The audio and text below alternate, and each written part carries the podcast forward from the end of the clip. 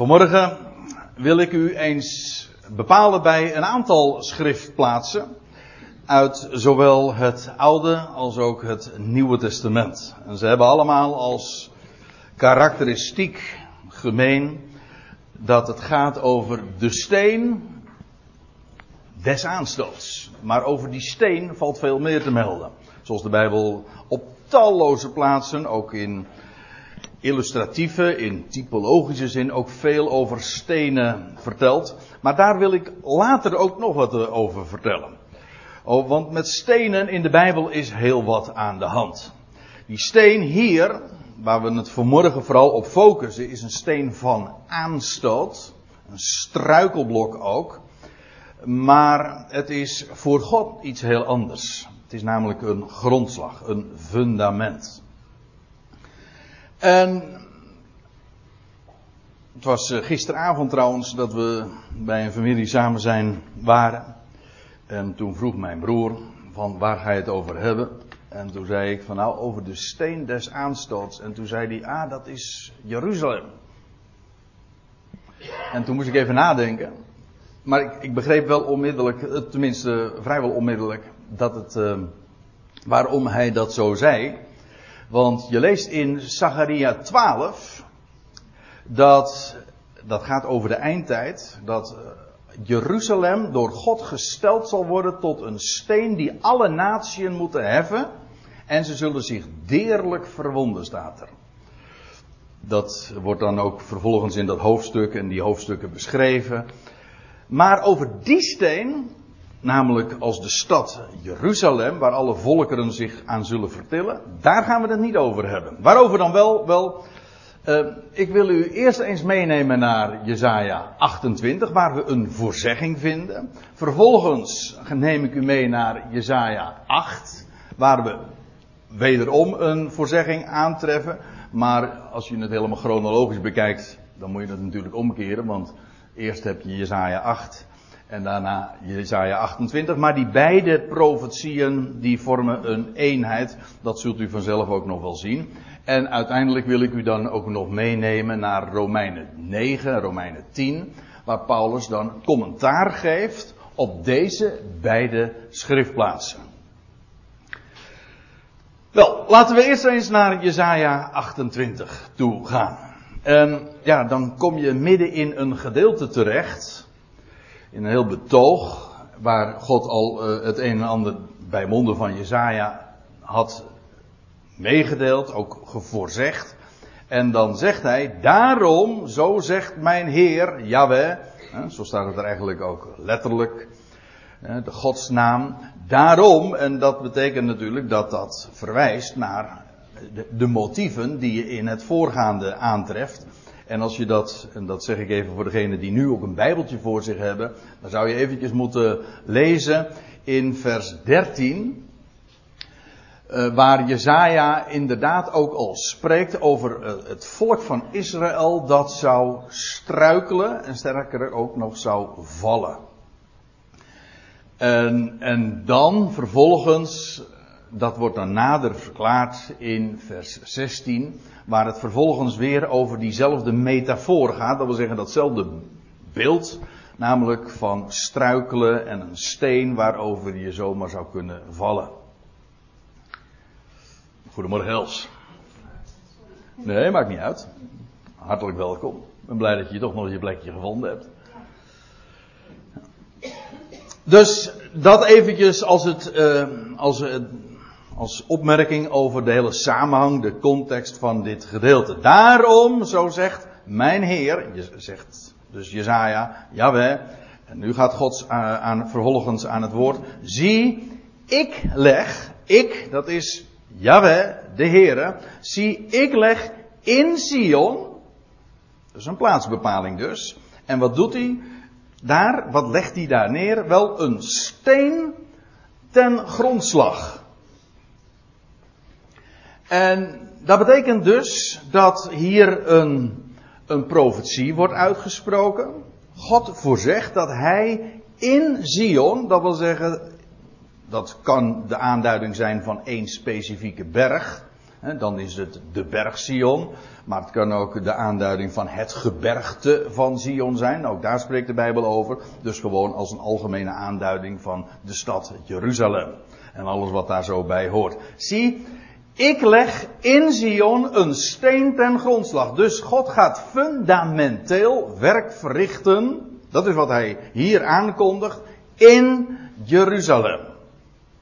En die steen ten grondslag, waar het hier over gaat, dat kan niet missen, dat is een steen die ten grondslag gaat liggen aan een bouwwerk. Maar, dan moet ik erbij zeggen, geen letterlijk bouwwerk, natuurlijk. In Jeruzalem stond een letterlijke tempel. En sterker nog, ik weet dat er in de toekomst opnieuw weer een tempel gebouwd zal worden. Maar dat is een onderwerp apart. Hier gaat het echter over een geestelijk bouwwerk, dat weet ik heel zeker. Want als later de apostel Petrus ditzelfde gedeelte aanhaalt, dan zegt hij dat ook. En ik stel voor dat we daar meteen maar eventjes naartoe gaan. In 1 Petrus 2, daar zegt Petrus dit. En ik geef hem wat letterlijke weergave, zoals dat vanuit de grondtekst dan staat. Komende tot hem, een levende steen, onder mensen inderdaad verworpen zijnde, bij God echter uitgekozen of uitverkoren. En dan staat er in de Statenvertaling, geloof ik, kostbaar of letterlijk in ere gehouden. Dat wil zeggen een steen die voor God, hoewel door mensen verworpen is. En dat verwijst trouwens ook weer naar andere Bijbelgedeelten nog. Maar daar ga ik vanmorgen verder niet op in. Ik wil alleen even op wijzen dat je ook in de Psalm Psalm 118, daar lees je ook een soortgelijke profetie. Namelijk dat de steen die de bouwlieden hebben afgekeurd, heeft God nochtans tot een hoeksteen gemaakt. Van de Heer is dit geschied, het is wonderlijk. Dat wil zeggen, we begrijpen er niks van in onze ogen. Over dat Bijbelgedeelte gaan we het vanmorgen dus niet hebben, maar het heeft er wel direct ook mee te maken. Dat zul je vanzelf wel zien als je die plaats in het Nieuwe Testament dan ook erop naslaat. In ieder geval, hier wordt het door Peter gezegd, komt tot hem een levende steen. En feitelijk, daarmee weet je ook meteen wat die steen ten grondslag is daar in Zion. God zou een fundament gaan leggen in Zion. Een steen neerleggen. En wel een grondslagsteen, dus een steen ten grondslag, een fundament dus. En die steen blijkt een levende steen te zijn. En daarmee is dus gezegd, dat is maar dus niet een baksteen, nee, het is een levende steen. Het is iemand die mensen verworpen hebben. Nou, u begrijpt, dat verwijst eigenlijk al direct naar het feit dat hij die door God is aangewezen, uitverkoren, door mensen werd gekruisigd, maar niettemin, God heeft hem opgewekt uit de doden. En daarin hebben we meteen ook dat fundamentele werk van God. God zou in Jeruzalem een fundament gaan neerleggen. En wat is dat fundament? Wel, dat is het fundament van de verlossing. Hem, de Messias, die trouwens door Jesaja en de andere profeten ook was aangekondigd. De Messias die door God zou worden opgewekt als de eersteling. En dat is feitelijk daarmee dus de grondslag van een hele nieuwe schepping. Van de verlossing, of hoe u het ook maar zeggen wil. Grondslag van nieuw leven. Die levende steen. Wel, kom tot hem. Komende tot hem, een levende steen. Onder mensen inderdaad verworpen zijnde. Bij God echter uitgekozen, in ere gehouden. En ook jullie zelf worden als levende stenen gebouwd, als een geestelijk huis. Petrus schrijft dit trouwens in de eerste plaats en direct ook aan Joodse mensen. Hij was een apostel van de besnijdenis. Maar daar ga ik nu ook eventjes aan voorbij. Lees nou eventjes alleen even verder in vers 6. Want u zegt, wat heeft dit nou te maken met Jesaja? Nou, alles. Want dan staat er, dit is namelijk inbegrepen in geschriften. Dat wil zeggen, dit staat al in een van de profeten. Zie, en die aanhalingstekens openen, dat wil zeggen, het is een citaat. Een citaat waaruit dan? Wel, in welk geschrift? Wel, Jesaja. Kan niet missen, want er staat: zie, ik plaats in Zion een steen, een sluitsteen in de uiterste hoek. Dus dat is maar niet alleen de hoeksteen of fundament, maar het is ook nog eens weer de sluitsteen. Uitverkoren en in ere gehouden. Waarmee dus gezegd is dat die steen die God in Zion zou plaatsen, dat is die levende steen die door mensen werd verworpen, maar door God is uitverkoren. En hij is degene die opgewekt is uit de doden.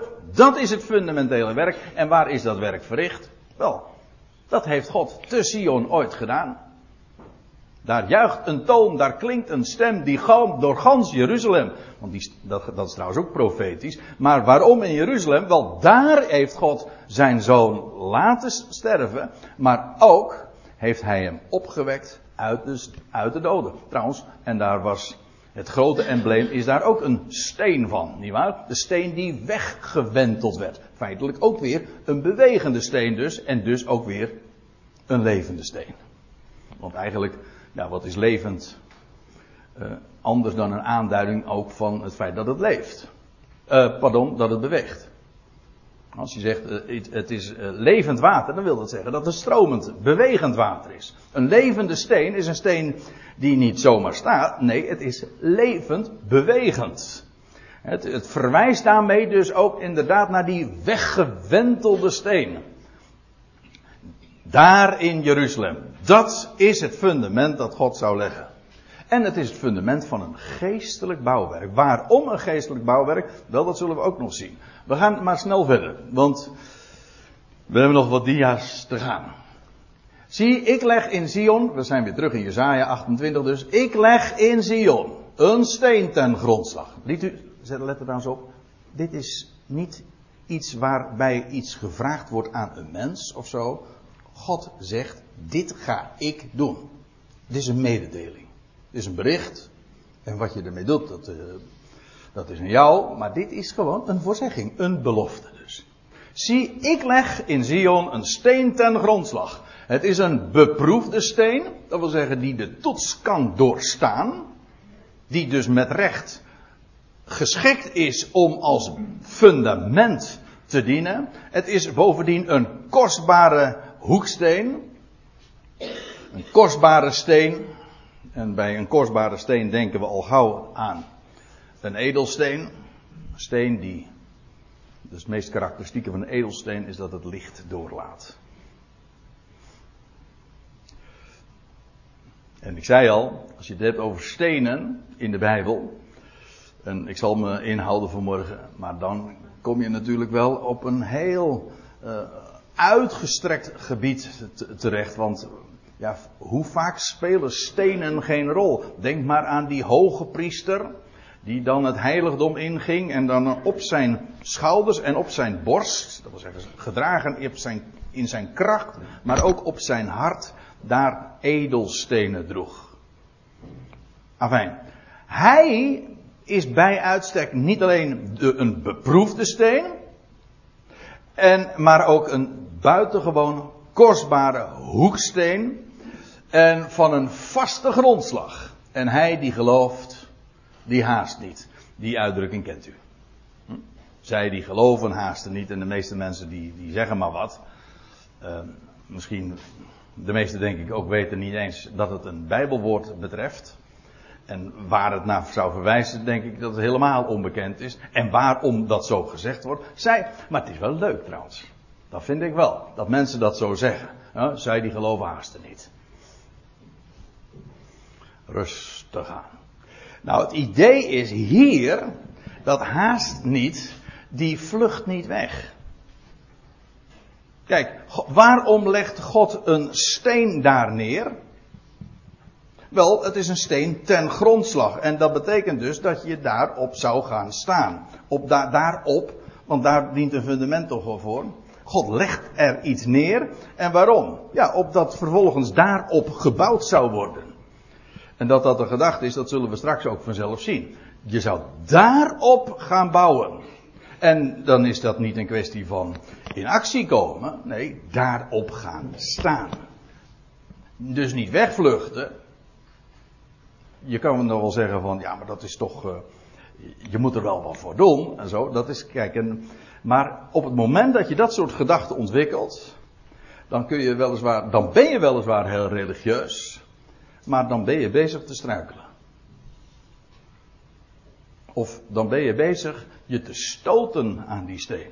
En ik zal dat vanzelf nog wel ook duidelijk maken aan de hand van andere schriftplaatsen. Maar één ding moet duidelijk zijn. God legt een steen neer, dat is een grondslag. En wat is de bedoeling van die grondslag? Dat daarop gestaan zou worden. Dat daarop gebouwd zou worden. Met andere woorden, niet daarvan aanvluchten.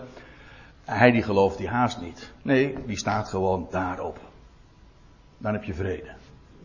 En je rust daarop. We gaan naar de volgende schriftplaats. Namelijk Jesaja 8. Eigenlijk wordt daar ook wat uitgebreider al over gesproken. Over diezelfde steen des aanstoots. En dan begin ik te lezen in vers 14. En hij... En ik kan u wel verklappen dat die hij, dat is hier... de Messias, die zou komen. Ook dat zal ik... dat hebt u voor zover... vanuit Petrus al gezien, maar in ieder geval, hier wordt gesproken over hij. Hij zal zijn tot een heiligdom. Dat is eigenaardig. Hij zelf zal zijn tot een heiligdom. En dan staat erbij, en tot een steen van aanstoot, tot een rots waarover men struikelt. Maar hij zal zijn tot een heiligdom. En dat kan ik op twee manieren opvatten. Hij zelf is dat heiligdom. Wel... Dat is ook zo. Die Messias is een heiligdom, dat wil zeggen een tempel. En wat is een tempel anders dan een plaats waarin God woont? Wel, in wie woont God vandaag? Nou, dat kun je op verschillende manieren, op verschillende niveaus ook beantwoorden. Maar het eerste waar ik aan denk is wat Paulus bijvoorbeeld aan de Colossus schrijft. Dat in hem, Christus Jezus... de opgewekte, in hem woont de ganse volheid van de Godheid lichamelijk. In hem woont God. Met andere woorden, hij is dus een heiligdom. Hij zal tot een heiligdom zijn, maar dat niet alleen. En dat is denk ik hier vooral ook de gedachte. Hij is het fundament, gewoon waar het heiligdom mee begint en waar het allemaal op gebouwd is. Hij is het fundament van een geestelijke tempel. Geestelijk bouwwerk.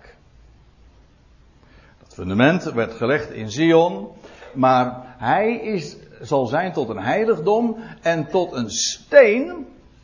Dus hier zie je weer die, zoals dat met een mooi woord heet, dualiteit. Aan de ene kant een heiligdom, voor God uitverkoren, maar aan de andere kant een steen des aanstoot waarover mens struikelt en die de mensen in het algemeen verwerpen. Omdat ze hem ongeschikt achten. De steen die de bouwlieden hebben afgekeurd, maar heeft God gemaakt tot een hoeksteen. Hij zal zijn tot een heiligdom en tot een steen van aanstoot. Dus waar men zich aanstoot. En tot een rots waarover men struikelt. Dat is niet de bedoeling uiteraard. Dat wil zeggen, God legt die rots en die steen daar neer, een steenrots, opdat daarop gebouwd zou worden. Maar wat gebeurt er? Men struikelt daarover. En wie struikelen daarover? Wel, dat lezen we dan vervolgens. Voorbij de huizen van Israël. En dan moet je iets weten over de Bijbelse geschiedenis. U weet dat na het koninkrijk na de regering van Salomo, het rijk van Israël, van de 12 stammen, in tweeën splitste. En toen kreeg je het koninkrijk van de 2 stammen en het koninkrijk van de 10 stammen. En dat heette het huis van Juda en het huis van Israël. Het heeft nog meer namen. Maar in ieder geval, Jesaja zegt hier, het totale huis van Israël, of anders gezegd, de beide huizen van Israël, en de 2 en de 10 stammen zullen daarover struikelen. Ik ken ook een theorie die zegt van nee, alleen de 2 stammen, die zouden daarover struikelen. En de 10 stammen, die zouden hem accepteren. En daar heb ik hele mooie studies over gehoord en gelezen. Allemaal heel fraai. Maar helaas heel veel fantasie. En het wordt hier in ieder geval direct weersproken. De beide huizen van Israël, oftewel de 12 stammen, zouden struikelen over die steen. Dat wil zeggen, Israël als geheel, de 12 stammen, zouden hem niet accepteren. En hij zal zijn tot een heiligdom, tot een rots waarover men struikelt, voor de beide huizen van Israël, tot een strik, dus dezelfde gedachte, een strik doet je ook vallen, nietwaar? En tot een valstrik voor de inwoner van Jeruzalem, gewoon voor degene die woont in Jeruzalem.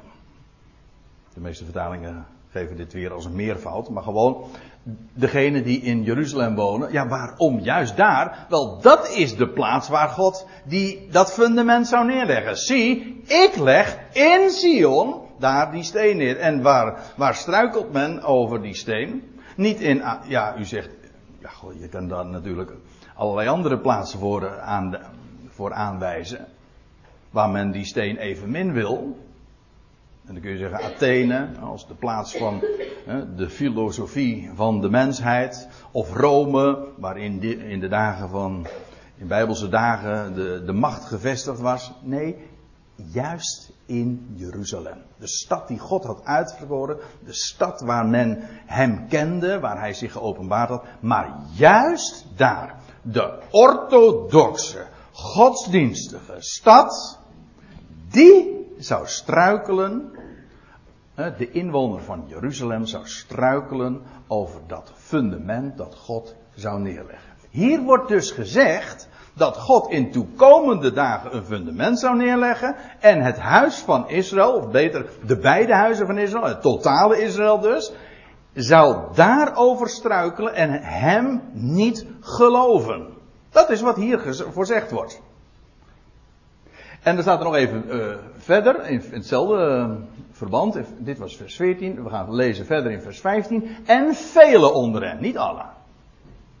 Dat wordt in het Nieuw Testament ook uitgelegd, er is altijd een rest, die wel de ogen geopend werd, en die wel onderkende wat dat fundament is, die daar wel op steunde, maar velen onder hen, de beide huizen van Israël, Jeruzalem, en velen onder hen zullen struikelen en vallen. Welke woorden hoort u hier? Nou, waar ik vooral aan denk, als ik dit hoor, dan denk ik aan wat Paulus later in de Romeinenbrief, waar we straks ook nog naartoe gaan, maar ook in Romeinen 11 zegt. Dan zegt hij in Romeinen 11, vers 11, makkelijk te onthouden. En dan zegt Paulus, ik vraag dan. Zij zijn toch niet zo gestruikeld dat ze wel vallen, zij, hè? Dat is ook weer Israël. Ze zijn toch niet zo gestruikeld dat ze wel vallen moesten? En zegt Paulus, volstrekt niet. Het was niet de bedoeling, het ging er niet, God niet om dat zij zouden vallen. Nee, maar, zegt hij, door hun misstap, namelijk dat van Israël, van Jeruzalem, door hun misstap is de redding tot de natieën gekomen. Met andere woorden, door dat kwaad heeft God juist een geweldig groot goed bewerkt. Nou, zegt Paulus, en dan gaat hij een prachtig verder. Hij zegt, nou, als hun val dan rijkdom, de verzoening der wereld is, wat zal hun aanneming in toekomende dagen dan anders wezen dan leven uit de doden? Als hun val al zo'n groots effect heeft gehad, namelijk voor de natieën, wat zal het dan wezen als Israël straks zal zien wie hij is? Dat als ze zullen onderkennen wie dat fundament is dat God in Zion heeft neergelegd. Dat gaat helemaal iets geweldigs worden. Dat zal niet minder zijn dan leven uit de doden. Letterlijk ook. Israël die dan al na 2 dagen van 2 millennia op de 3e dag zal opstaan uit de doden. En als u dit laatste niet begrijpt, dan laat u dat even rusten. Laat u dat even rusten. En wou ik zeggen, dat fundament dat ligt er toch wel. En dat is juist om op te rusten. Oké. En velen onder hen zullen struikelen en vallen. En ja, en nou komt er, dit is heel dramatisch hoor, wat hierover gezegd wordt. Dat wil zeggen, Jeruzalem zou struikelen over de steen. Het fundament dat God zou neerleggen. En zij zouden struikelen en vallen, maar vervolgens, het zou ook dramatisch voor de natie aflopen. Er wordt hier zo gezegd, ze worden verbroken, verpletterd, gestrikt en ze worden gegrepen, gevangen genomen. Dat is trouwens ook een aanduiding voor ballingschap. Dat is precies wat er gebeurd is. 1 generatie later, 40 jaren later, wordt, als de Heer is gestorven en opgestaan, ten hemel gevaren. Kan ik doorspreken of? Ah, daar. Er zit een draadje bij mij los. Dat wist u al. Oh, dank u.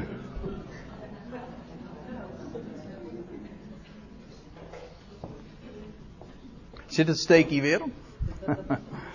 Ja, nu is het goed. Ja, oké.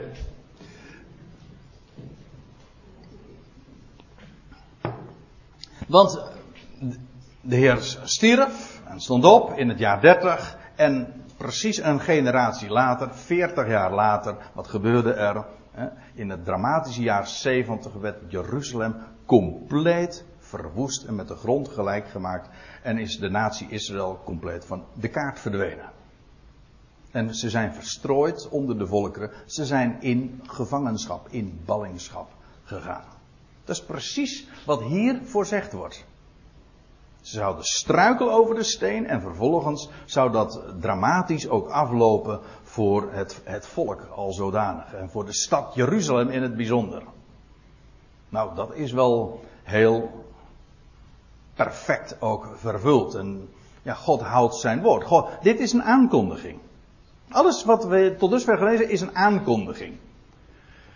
Velen onder hen zullen struikelen, vallen, verpletterd, gestrikt en gevangen worden. En daar staat erbij, bind, dat is er nog iets, bind, er wordt tegen Jesaja gezegd, bind de getuigenis toe. De getuigenis is in de Bijbel trouwens in het algemeen de aanduiding van de Torah. De getuigenis. Dat, de woorden die getuigen van hem. En er staat erbij, verzegel de wet, de Torah, onder mijn leerlingen, onder mijn discipelen, in degenen die door mij worden onderwezen. Met andere woorden, die schriften, die worden ontoegankelijk gemaakt. Ze worden toegebonden en ze worden verzegeld. Nou moet u eens even opletten, ja, dit speelt ook zo'n grote rol. Hè, dat er bij Israël, dat er een bedekking op hun hart is gelegd. Hè. Bij de voorlezing van het oude verbond. Ze lezen het wel, maar het is bedekt, ze zien het niet. Dat heeft niet te maken met een gebrek aan intelligentie. Er is geen volk dat de reputatie heeft zo intelligent te zijn als juist het Joodse volk. En toch, van Gods wegen, hun eigen profeten hebben dat al voorzegd. Ze zijn niet in staat het te zien. Waarom? Wel, er ligt een bedekking op hun hart. Of, nog een ander woord. Ik lees dezelfde profeet Jesaja. Nou, zei het weer in Jesaja 29. Daar lees je, want de Heere, jawel, heeft een geest van diepe slaap over u, volk Israël, uitgestort. Trouwens, weet u wat een geest van diepe slaap is? Dan betekent dat je ogen dat je ogen bedekt zijn. Kortom, dat je dus ook niet kan zien. Dat is toch wat slaap is? Dan doe je ogen dicht, dan zijn je ogen bedekt en zie je niks. En dan versta je niks, dan begrijp je niks. En dat doet God. Dat is ook nog zoiets. Het feit dat Israël vandaag de Messias niet ziet en dat er een bedekking op hun hart ligt. Hoe komt dat? En ik weet dat niet iedereen dat aangenaam vindt als ik dat dan zeg. Maar dat komt omdat de Heer een geest van diepe slaap over hen heeft doen komen. Uitgestort heeft. Dat doet de Heer. En hij wekt hen trouwens ook weer op. Hij wekt hen ook weer te zijner tijd. Dus allemaal in zijn goddelijke hand. Want de Heere heeft een geest van diepe slaap over u uitgestort. En hij heeft uw ogen. Uw ogen? De ogen, wat zijn de ogen van Israël? Nou, dat staat er gewoon bij. De profeten. Toegesloten. Dat wil zeggen, die begrijpen jullie niet meer. De profeten, zoals we ze kennen. De woorden van de profeten, die zijn toegesloten. En uw hoofden, de zieners, zijn omhuld. En dan staat erbij, zo werd het gezicht van dit alles voor u als de woorden van een verzegeld boek. Heb je het woord weer? Een verzegeld boek. Een boek, wat is een verzegeld boek? Dat is een boek dat je dan weliswaar in je bezit mag hebben, maar dat toegesloten is, verzegeld, je kan het niet openen. Nou, en dan staat er, zo werd het gezicht van dit alles voor u. Dat wil zeggen, alles wat ik heb meegedeeld en wat God heeft geopenbaard. Het is als de woorden van een verzegeld boek. Dat men aan iemand geeft, die lezen kan. Oké, het is een beeldspraak, hè, wat Jesaja hier introduceert. Je geeft een boek, verzegeld. Het is niet alleen dicht, maar je kan het niet eens openen. En dan zeg van, nou lees het maar. Het is als een verzegeld boek dat men aan iemand geeft die lezen kan, terwijl men zegt, lees dit eens. Maar hij antwoordt, ik kan niet, want het is verzegeld. Dat wil zeggen, ik heb er geen toegang toe. Het gaat nog verder, de beeldspraak. Maar het idee daarbij is, de schrift is niet toegankelijk. De woorden Gods zijn aan hen gegeven, maar nu in de tegenwoordige tijd zijn hun ogen bedekt, ze hebben een geest van diepe slaap, het is toegesloten, het is verzegeld, men kan er niet inkomen. Dat is wat er gezegd wordt. Dus, Israël struikelt, het loopt dramatisch af, het wordt verpletterd, het wordt gevangen genomen, het komt onder de natieën terecht. En vervolgens de schriften die aan hen gegeven waren. Het getuigenis wordt toegesloten, het wordt verzegeld. Ze zullen het niet in staat zijn te verstaan.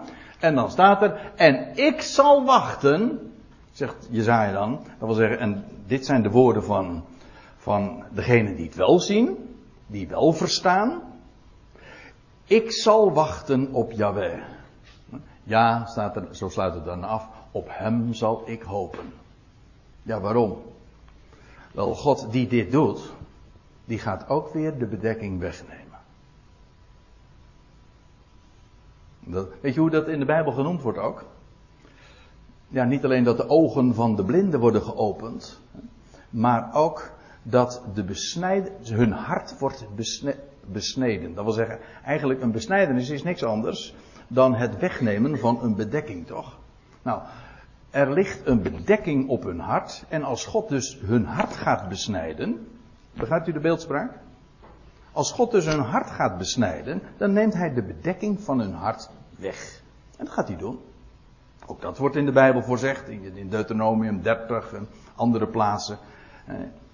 Als God hen uit de volkeren zal verzamelen en hij zal brengen in het land, dan zal hij de voorhuid van hun harten besnijden. Ook daar weer is het Gods belofte. Ik zal dat doen. Dus er is altijd verwachting. Hoe donker dit ook is, daar is die verwachting, daar is die hoop. En dan moet u opletten wat er in die tussenzin nog staat. Ik zal wachten op Yahweh. Yahweh die zijn aangezicht verbergt voor het huis van Jacob. Dus wat doet God nu? Het huis van Israël, eigenlijk, hier wordt het aangeduid als Jacob. Jacob is feitelijk ook de naam van het ongelovige Israël. Ze zijn gestruikeld over de steen. Vervolgens, de schrift wordt ontoegankelijk voor hen. Ze zijn verstrooid onder de natie. De natie is verpletterd. Het is ten onder gegaan. Maar niettemin inhopen. En wat Yahweh, het meest karakteristieke van de tijd die we nu beleven, waarin Israël verstrooid is en gestruikeld over de steen, wel, dat is dat God zijn aangezicht verbergt voor het huis van Jacob. En weet u wat het aangezicht is van het aangezicht van Yahweh? Ook daar geeft de Bijbel antwoord op. Het gezicht van Yahweh, God is de onzienlijke God. Maar God maakt zich kenbaar. Hoe staat dat in... Ik heb vorige week in 2 Korinthe... in Urk gesproken. Op Urk. En toen ging het over 2 Korinthe 4. En daar lees je over dat de heerlijkheid Gods in het aangezicht van Christus. Waar zien we de heerlijkheid Gods? Wel, in zijn gezicht. Hij is Gods gezicht. Wie mij gezien heeft, heeft de Vader gezien. Wel, God, en wat doet God nu? Hij verbergt zijn aangezicht. Dat wil zeggen, de Christus is vandaag verborgen. Dat is precies ook het grote probleem dat Israël heeft met de Messias. En met de claim van de Messias. Want ze zeggen, hoezo Jezus de Christus? Waar is die dan? Als de Messias zou komen, dan zou die toch hier op aarde en in Jeruzalem gaan heersen. En de troon van zijn vader David in bezit nemen. En niet alleen over Israël, maar over de volkeren heersen. En een vrederijk zou aanbreken. Kijk eens om je heen. Dat is het bezwaar van het Jodendom tot op de dag van vandaag tegen de claims dat Jezus de Christus is. Maar het is precies wat de Bijbel ook voor zegt. En zelfs 7 eeuwen van tevoren al door Jesaja was gezegd, namelijk dat God hun harten zou toesluiten voor de schrift en ook zijn aangezicht voor het huis van Jacob zou verbergen. Dat wil zeggen, ze zouden hem niet zien. En Paulus zegt dan, dat vind ik mooi, Paulus zegt, zoek de dingen die boven zijn, waar Christus is, die uw leven is. Want uw leven is met Christus verborgen bij God. En als hij straks openbaar zal worden, ja, dan worden we openbaar met hem in heerlijkheid. Dat is een ander verhaal. Maar nu verbergt hij zijn aangezicht. Dit is daarom ook de tijd van de verborgenheid. God laat zich niet zien. Zodat je zelfs onder theologen nu een richting hebt, al heel lang trouwens, die zegt, God is dood. Waarmee men bedoelt te zeggen van, nou, hij geeft geen teken van leven. Als je de schrift kent, dan weet je hoe het zit natuurlijk. Maar het klopt wel. De waarneming dat hij zich nu niet doet kennen. En dat hij zijn aangezicht verbergt. En dat hij zich niet laat zien. Ja, dat is precies wat de schrift zegt. Dus. Wat we nu gezien hebben in Jesaja. God zou een fundament leggen in Zion. Laten we het eventjes op een rijtje zetten. God zou een fundament leggen in Zion. De opstanding van Jezus Christus in Jeruzalem. De beide van huizen van Israël. De 12 stammen dus. En Jeruzalem zouden over de steen struikelen. Israël zou vallen. Sterker, ze zou worden verpletterd. Yahweh zou zijn aangezicht gaan verbergen. In het bijzonder voor het huis van Jacob. Voor het huis van Jacob, hè. Jacob wordt weer Israël. Trouwens, daar hou het erover hebben. Ik kan het niet nalaten. Die Jacob, weet u nog dat hij zo druk in de weer ooit was? Om zijn hachje maar te verdedigen. En dat hij daardoor ook zijn vader beduvelde. En dat hij daarmee de haat van zijn broer Esau op zijn hals haalde. En toen moest hij maken dat hij wegkwam. En dan lees je dat Jacob vluchtte. En wat deed hij toen? Hij kwam daar op een plaats die eerst Luz heette. En dan staat er, en Jacob ging dromen. Nee, nou, hij legde zijn hoofd op een steen. Hij legde zijn hoofd op een steen. Een schitterend beeld natuurlijk. Jacob die zijn hoofd legt op een steen. En dan lees je later. Dan ziet hij dat er een verbinding. Hij doet zijn ogen dicht. Maar juist als hij zijn ogen dicht doet en pikken donker is. Dan ziet hij iets van Gods wegen. Dan ziet hij een verbinding tussen hemel en aarde. Een trap. Een stenen trap. Ziet hij vanaf de aarde opgesteld in de hemel. En dan lees je. Jacob, als die in de morgen wakker wordt, is die zo ontzet. En dan zegt hij, dit is niet anders dan een huis Gods. En daarom noemde hij die plaats Beth-El, Beit-El. Dat wil zeggen, het huis van God. En weet je wat hij deed? Hij nam die steen en hij zegt, die steen is niet anders dan een huis Gods. Hoort u nog wat ik zojuist zei? God zou hem stellen tot een heiligdom. En wat deed hij met die steen? Hij zette die steen recht overeind. Dat wil zeggen, die steen lag. En vroeg in de morgen, doet hij die steen staan. Hij maakt daar een opgericht teken van. Dat wil zeggen, die steen wordt een staande steen. De steen staat op. Nou, nu heb u hem toch wel, hè? Goedemorgen. Ja, met recht, ja. Vroeg in de morgen. Ja. En de steen staat op en vervolgens lees je, hij zalft die steen. En wij zeggen van, die aartsvaders die hadden toch verder helemaal geen idee verder van typologie en van symboliek. Nee, dat had je gedroomd. Wij zijn het kwijt. Jacob wist, er is iets aan de hand met die steen. Hij zet hem overeind. Hij maakt het tot een opgericht teken, vroeg in de morgen. En hij maakt die steen tot een gezalfde. Hij zalft die steen. Maar als ik het op zijn Hebreeuws zeg, hij maakt die steen tot een Messias. Als ik het op zijn Grieks zeg, dan zeg ik, hij maakt die steen tot een Christus. Maar een gezalfde. Dat is die steen waar Jacob zijn hoofd op gelegd had. Dat is toch schitterend? Dat is de steen. Jacob die zo druk in de weer was. Maar wat hij zou doen, dat is gewoon zijn hoofd leggen, rusten op die steen. Dat is het. Zo gaat God alsnog zijn belofte waarmaken. Het mooie is trouwens dat Jacob, terwijl hij daar dan op de vlucht is, hij legt zijn hoofd op die steen en dan gaat God tot in die droom tot hem spreken en geen enkel verwijt. God herhaalt alleen zijn belofte. Ik ga dat doen. Dat klinkt natuurlijk, ongetwijfeld zal van Jacob wel daar in de ogen komen. Wat ben je toch in de weer?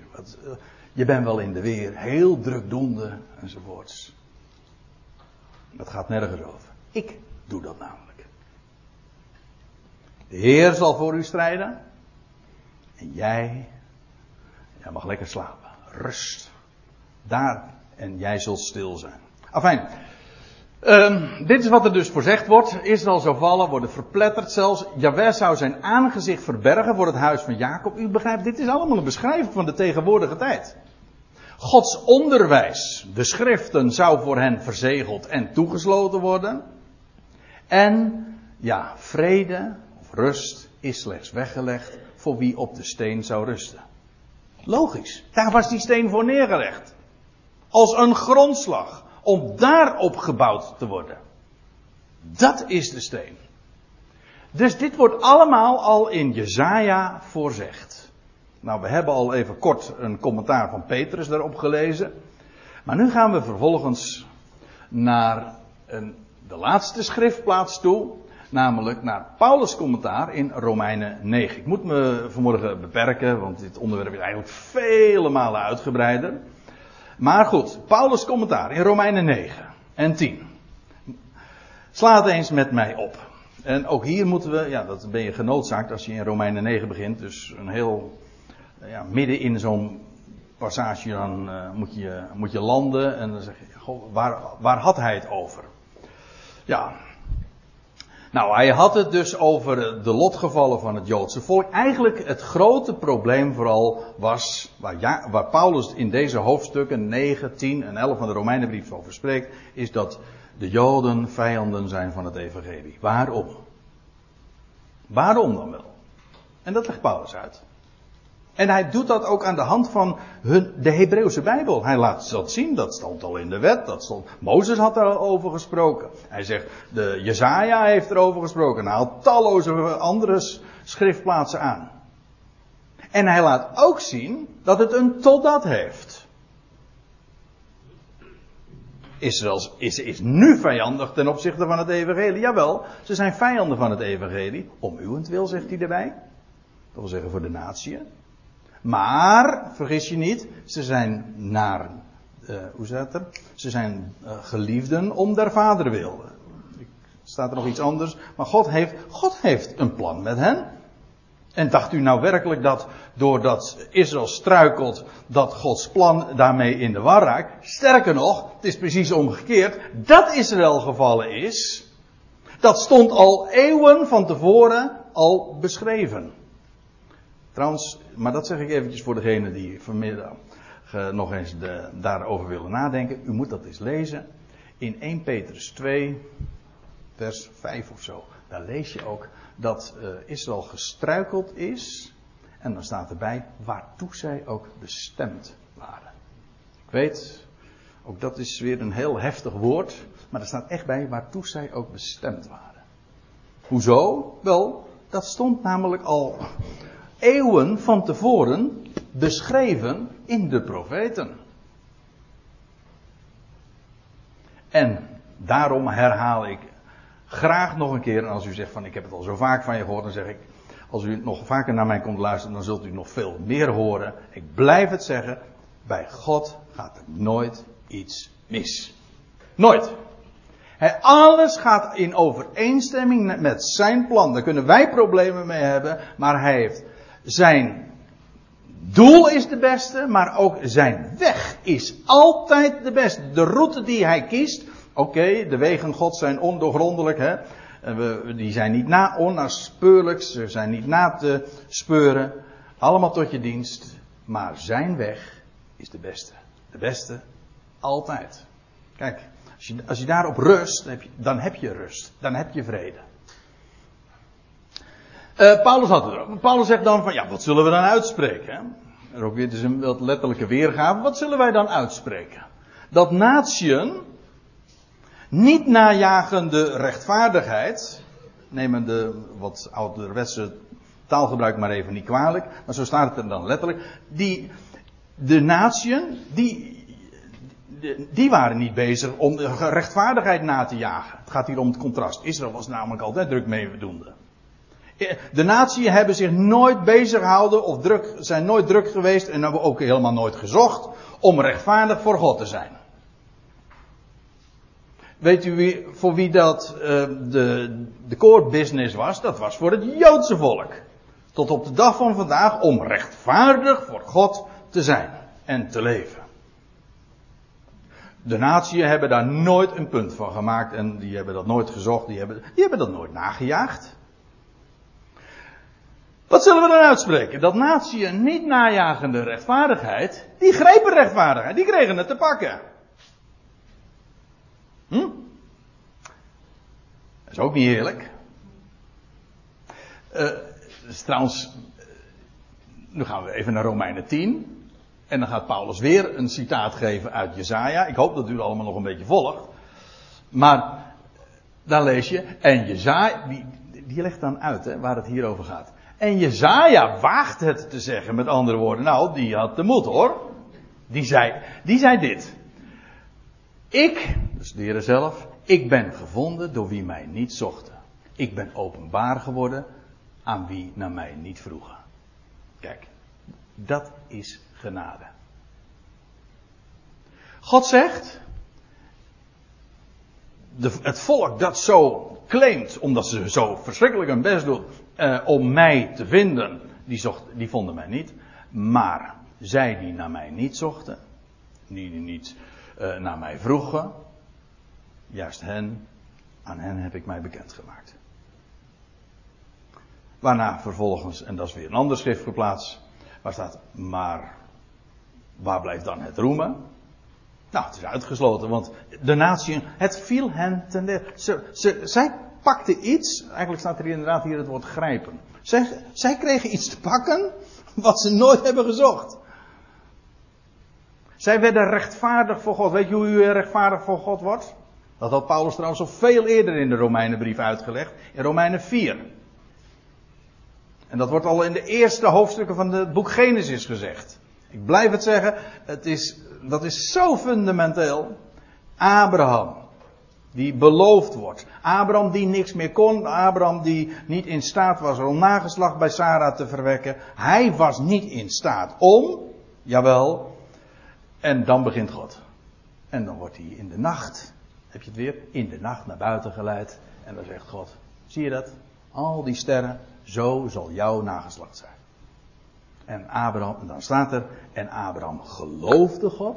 Dat wil zeggen, hij vertrouwde God. Letterlijk staat er, hij beaamde God. En het werd hem tot gerechtigheid gerekend. Dat wil zeggen, Abraham was een rechtvaardige. Dat is wat God tot gerechtigheid rekent. Als je een rechtvaardig bent, dat wil zeggen, niet dat je iets doet, maar dat je amen zegt op wat hij belooft. Dat is geloof. Dat is een rechtvaardigheid. Nou, natieën, niet najagende rechtvaardigen, die grepen rechtvaardigheid. Rechtvaardigheid echter vanuit geloof. En wat is geloof? En dat contrast is hier vooral iedere keer met werken. Geloof wil zeggen dat je iets accepteert, een bericht accepteert, of beter een goed bericht, een blijde boodschap. Zoals Abraham. Abraham werd niks gevraagd. God zegt tegen hem, zo zal jouw nageslacht zijn. Dat was een onvoorwaardelijke belofte. Gewoon, dat is het. En Abraham geloofde dat. Als u dat zegt, dan is dat zo. Amen. Nou, dat is dus. En dan ben je voor God een rechtvaardige. Is dat een prestatie? Dat is helemaal geen prestatie. Is geloven een prestatie? Je houdt iets voor waar. Iedereen gelooft de hele dag. Hè? En geloof niet trouwens ook de hele dag. Hè? Bepaalde dingen accepteer je wel. Ik bedoel, als ik een trap oploop, of als ik een ladder oploop, dan geloof ik daarmee dus. Heb je er al wel bij stilgestaan? Dan geloof je namelijk dat die ladder jou in staat is jou te houden. Hè? Dat is bij sommige mensen nog een heel punt natuurlijk. Maar daar vertrouw je dan op. Toch? Als je in een vliegtuig stapt, dan vertrouw je erop dat die vliegtuig in staat is om jou naar de plaats te brengen. Nou, en zelfs als je op een stoel gaat zitten, dan geloof je nog. Dat doe je alleen maar omdat je gelooft, nou die stoel die is in staat om mij te doen zitten. En nou hoor ik mijn schoonfamilie lachen, want... Ja, nou ja, dat is een heel verhaal apart. Ik heb het al diverse keren bestaan om daarop bij mijn schoonfamilie in de tuin op een stoel te gaan zitten. En dan ging ik er doorheen. Ja. Maar goed, als je erop gaat zitten, dan is dat een bewijs van geloof. Dat is geen prestatie, dat doe je gewoon de hele dag. Dus geloof heeft niets met prestatie. Je kunt daar geen moreel, dat bedoel ik. Je kunt daar geen moreel labeltje aan hangen. Ik bedoel, je kan zeggen van een moord als slecht. Hè? En als je een zieke of iemand die het moeilijk heeft helpt, dan zeggen we dat is moreel goed. Maar is geloof goed of slecht? Nee, geloof is niet goed of slecht. Geloof is gewoon wat het is. Geloof, je accepteert iets. Maar het is geen prestatie. Het hangt de waarde ervan hangt helemaal af van hoe solide en betrouwbaar dat is wat je gelooft. Of beter gezegd, wie je gelooft. Daar gaat het maar om. Dat is het enige wat van belang is. Rechtvaardigheid echter vanuit geloof. Denk nog maar even aan Abraham. Israël echter, ik zei al, het gaat hier de hele tijd over dat contrast van de natieën. Die naar God niet hadden gevraagd. Die helemaal niet gezocht. En het Jodendom die juist zo druk in de weer was. Israël echter, najagende een wet van rechtvaardigheid. Die joeg dat echt na. Hè? Dat was hun... Ja, ik noemde net zojuist de core business. Maar dat is precies hun hele focus. Om voor God rechtvaardig te zijn. En dat is... Daarmee bedoel ik... Dat is trouwens ook een deugd. Dat is op zich een deugd. Dat zij daar zo ijverig mee bezig zijn. Maar met deugden red je het niet. Israël echter, najagende een wet van rechtvaardigheid, is tot in wet niet gekomen. Zo staat het er letterlijk. En als u nu nog eventjes met mij in gedachten neemt waar we het zojuist over hadden, uit Jesaja, dan begrijp je dit ook meteen. Want hoe stond het ook alweer in Jesaja? Bind de getuigenis toe. Verzegel de wet, de Torah, het onderwijs onder mijn leerlingen. Met andere woorden, Israël is met al haar ijver en al haar najagen niet tot in die wet gekomen. Ze kan er niet bij. Sterker nog, datgene waar het allemaal om gaat, in heel die Torah, in heel die Hebreeuwse Bijbel, namelijk om het fundament dat God zou leggen in Zion, namelijk de Messias, daar zijn ze overheen gestruikeld. Hoe is het mogelijk? Juist Jeruzalem, juist dat volk. Het bewijst, het heeft niks te maken met prestaties. En Israël met al haar najagen, bovendien de woorden Gods die aan haar waren gegeven, ze is aan de wet niet toegekomen, ze hebben het niet begrepen, ze zijn niet binnengetreden. Het is toegesloten. En nou vraagt Paulus vanwege wat dan? Waarom, in de NBG vandaag, waarom dan niet? Hoezo dan? Waarom? Waarom is Israël aan die wet niet toegekomen met al hun ijver? Nou, laten we Paulus zelf aan het woord. Omdat het niet vanuit geloof ging. maar als vanuit werken. He? Van vermeende werken, zegt de NBG-vertaling. Daarom.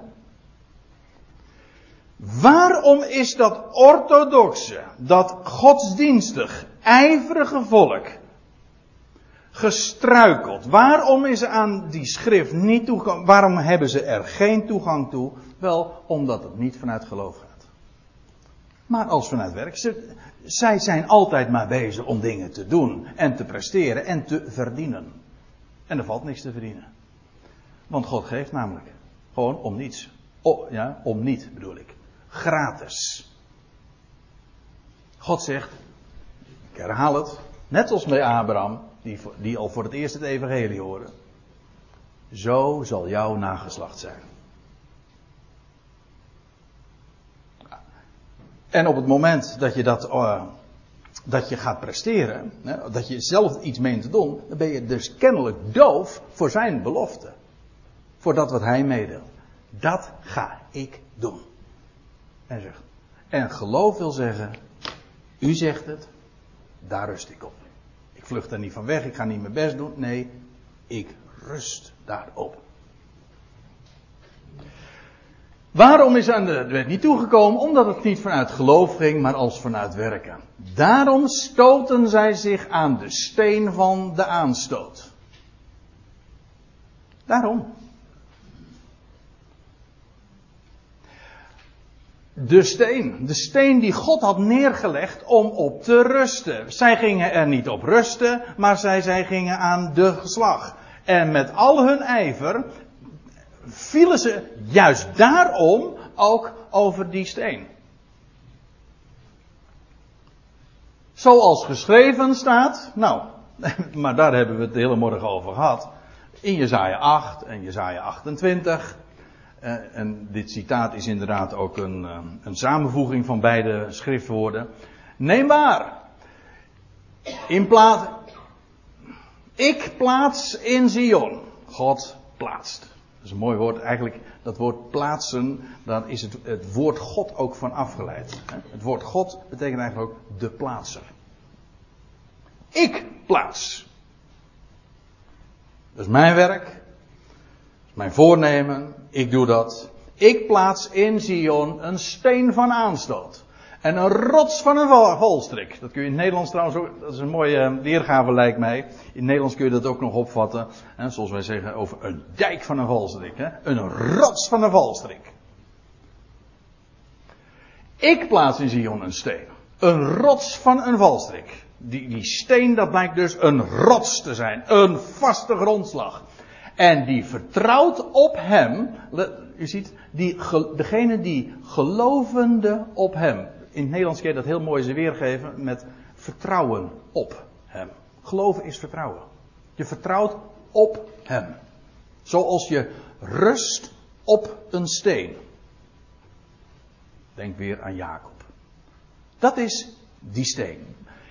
En die vertrouwt op hem zal niet beschaamd worden. Dat is trouwens al eigenaardig, want in de Hebreeuwse versie staat hier dan zal niet haasten. En hier staat zal niet beschaamd worden.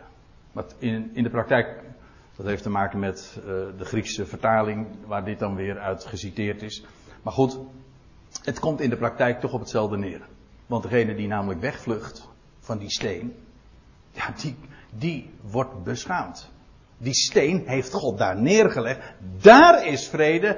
Daar is rust. En Israël is erover gestruikeld. Ze is er hun best gaan doen. En ze is er eigenlijk vandaan gevlucht. En ze is erover gestruikeld. Of hoe je het maar zeggen wil. En daarmee werden ze beschaamd dus.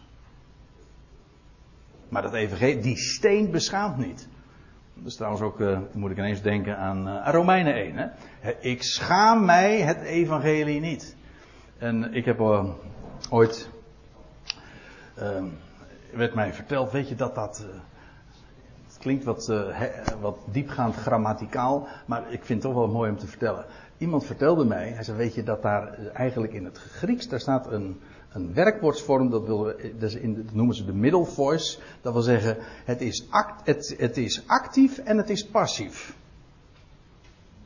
Dat kennen wij niet. Wij zeggen Wij zeggen een werkwoord is actief of passief. Je rijdt, dat is actief, of je wordt gereden, dat is passief. Nou, maar het Grieks heeft nog een vorm daartussen. Dat en actief is en passief is. En daarmee, dit woord van ik schaam mij het evangelie niet, dat zou ik namelijk net zo goed kunnen weergeven. Het evangelie beschaamt mij niet. Ik schaam mij het evangelie niet, dat is actief. Het evangelie beschaamt mij niet, dat is passief. En wat is het? Nou, het is beide. Ik schaam mij het evangelie niet, waarom niet? Waarom schaam ik mij niet voor het evangelie? Omdat het mij niet beschaamt. Het overkomt mij. Ik weet, het beschaamt mij niet. En juist omdat ik weet dat het evangelie mij niet beschaamt, schaam ik het evangelie niet. Kun je er echt voor uitkomen? Waarom? Omdat het me niet beschaamt. Snapt u hem nog? Ja, daar kom je nooit bedrogen mee uit. Ik lees nog eventjes dit, want ik sla dan even vers over. Want, zegt Paulus dan, ik geef getuigenis aan hen. Dat wil zeggen, hij gaat nu over zijn volksgenoten spreken. Hij zegt, ik getuig van hen dat zij geestdrift van God hebben. Letterlijk in de NBG, in de Statenvertaling staat, ze hebben ijver voor God. Hij zegt, ik getuig van die Joden, van mijn volksgenoten. Hij was er zelf een van. Hij was een kampioen ooit van die ijver. Ik heb het verder geschopt in het Jodendom dan vele van mijn tijdgenoten, zegt hij in Galater 1. Ja, hij zegt, ik getuig dat ze geestdrift hebben voor God. Ze hebben echt ijver, hoor. Maar, zegt hij, maar niet overeenkomstig besef. Niet, maar, en hij begeeft het aan zonder verstand. En nu, er staat ergens in Spreuken. Dat is een mooi woord. Zonder verstand deugt zelfs ijver niet. Je hebt van die mensen die heel druk in de weer zijn. En denken, ja, maar als je niet het van God gegeven verstand gebruikt. Dan leidt het nog tot niks. Nou, daar is dit wel een heel fraai voorbeeld van. Fraai tussen aanhalingstekens. Dat wil zeggen, Paulus zegt, ik getuig dat ze geestdrift hebben. Geweldig. Petje af. Ze doen er zoveel voor. Dat is precies ook wat mensen zo als bezwaar hebben tegen het evangelie. Het is allemaal zo makkelijk. Geef mij dan maar een godsdienst waar je echt een maand lang helemaal niks mag eten en drinken. Of 5 keer per dag moet neerknielen. Of weet ik voor welke rituelen en allemaal doen. En waarbij elke stap die je moet zetten allemaal in teken staat van. En je doet dit en je doet dat. Een enorme ijver. Dat is het Jodendom trouwens. Elke religie. Dat kun je ook namelijk zeggen van de christelijke religie. Kan het van de moslims zeggen. Ze doen er zoveel voor. Hè? Doet die nog ergens aan? U kent de uitdrukking wel. Ze doen er zo enorm veel voor. En dan vertel je een boodschap. En dan vertel je het evangelie. En dat is dwaasheid. En daar struikelt men over. Dan zeg je. God heeft de steen neergelegd. Daar. Rust er maar op. Hij zegt. Ik ben. Kijk. Zelfs in. Je kan van het evangelie, heeft men ook weer koopwaar gemaakt. Dan wordt het namelijk, dan zeggen ze, God zegt, ik ben de redder van deze wereld, van alle mensen. Ik ben jouw redder, ik ben jouw redder, ik ben een redder van al die miljard Chinezen. En ik ben een redder van al die moslims die mij helemaal niet erkennen. Dat zou maar makkelijk zijn. Ja, dat is de steen die hij neerlegt. Ik ben de redder van deze wereld. Dat is het evangelie ook. Nee, zeggen ze. Wij veranderen dat iets. Dat is religie. Te zeggen, als jij kiest voor hem, dan wordt hij jouw redder. Ziet u hoe subtiel die leugen is? Weet je wat je dan doet? Dan struikel je over de steen. God zegt, ik heb die steen daar neergelegd. Hij is de redder. Rust daarop. Wat maakt de mens ervan? En daarmee struikelt hij erover. Als jij dit doet, of als jij je hand opsteekt, of als jij je laat dopen, of als jij, noem maar wat, dan wordt hij jouw redder. Hij is jouw redder. Dat wil zeggen, hij redt jou. Door geloof, dat is waar, maar dat geeft hij trouwens ook. Maar hij is het. Dat is het. Dat is het evangelie. Dat geldt trouwens voor alles. Hij heiligt.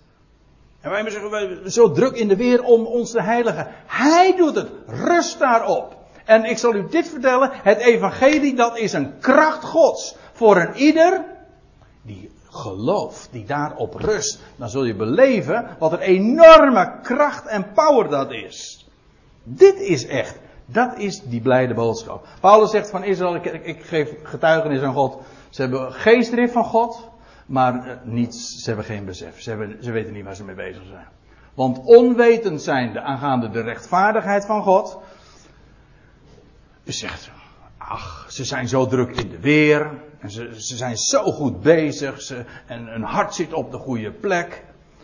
Ze begrijpen bepaalde dingen niet. Nee, dat is nou precies wat ongeloof is. Ze zijn alleen maar onwetend, hoor je dan. Ja, dat is nu juist wat ongeloof is. Dat je niet weet dat God die steen daar neergelegd heeft om op te rusten. Als je dat niet weet, dan struikel je dus over. En dan ben je dus aan het werken. Dat is heel mooi, maar terwijl je werkt, struikel je dus. Die rechtvaardigheid van God, God doet recht. En hij aan zijn belofte. En terwijl zij hun eigen gerechtigheid zoeken te doen staan of op te richten, werden zij aan de rechtvaardigheid van de God niet onderschikt. Dat wil zeggen, ze struikelden over wat God had neergelegd. Ja, ik zou wat meer over dat laatste vers nog willen zeggen, maar ik zie dat ik al lang over de streep heen ben. Dus ik denk dat we het hier maar bij moeten laten. En ik stel voor dat we met elkaar nog een lied gaan zingen.